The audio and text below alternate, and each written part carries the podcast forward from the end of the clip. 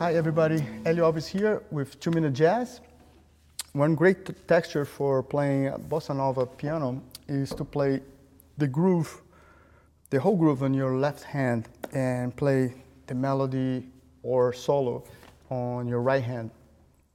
Um, important thing to remember is the quarter notes that, that always have to be there. They always have to be present. Uh, very important part of the groove, and that can be with or without the roots of the chord.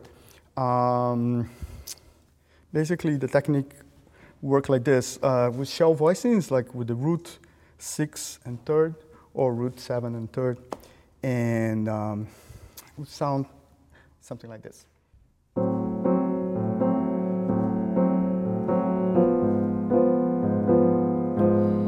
So the quarter notes are very important. They're always there. I'm anticipating the chords too also.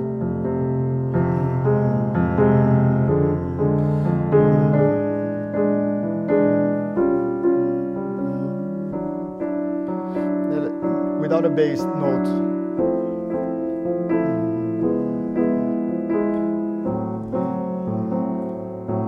The quarter notes are there.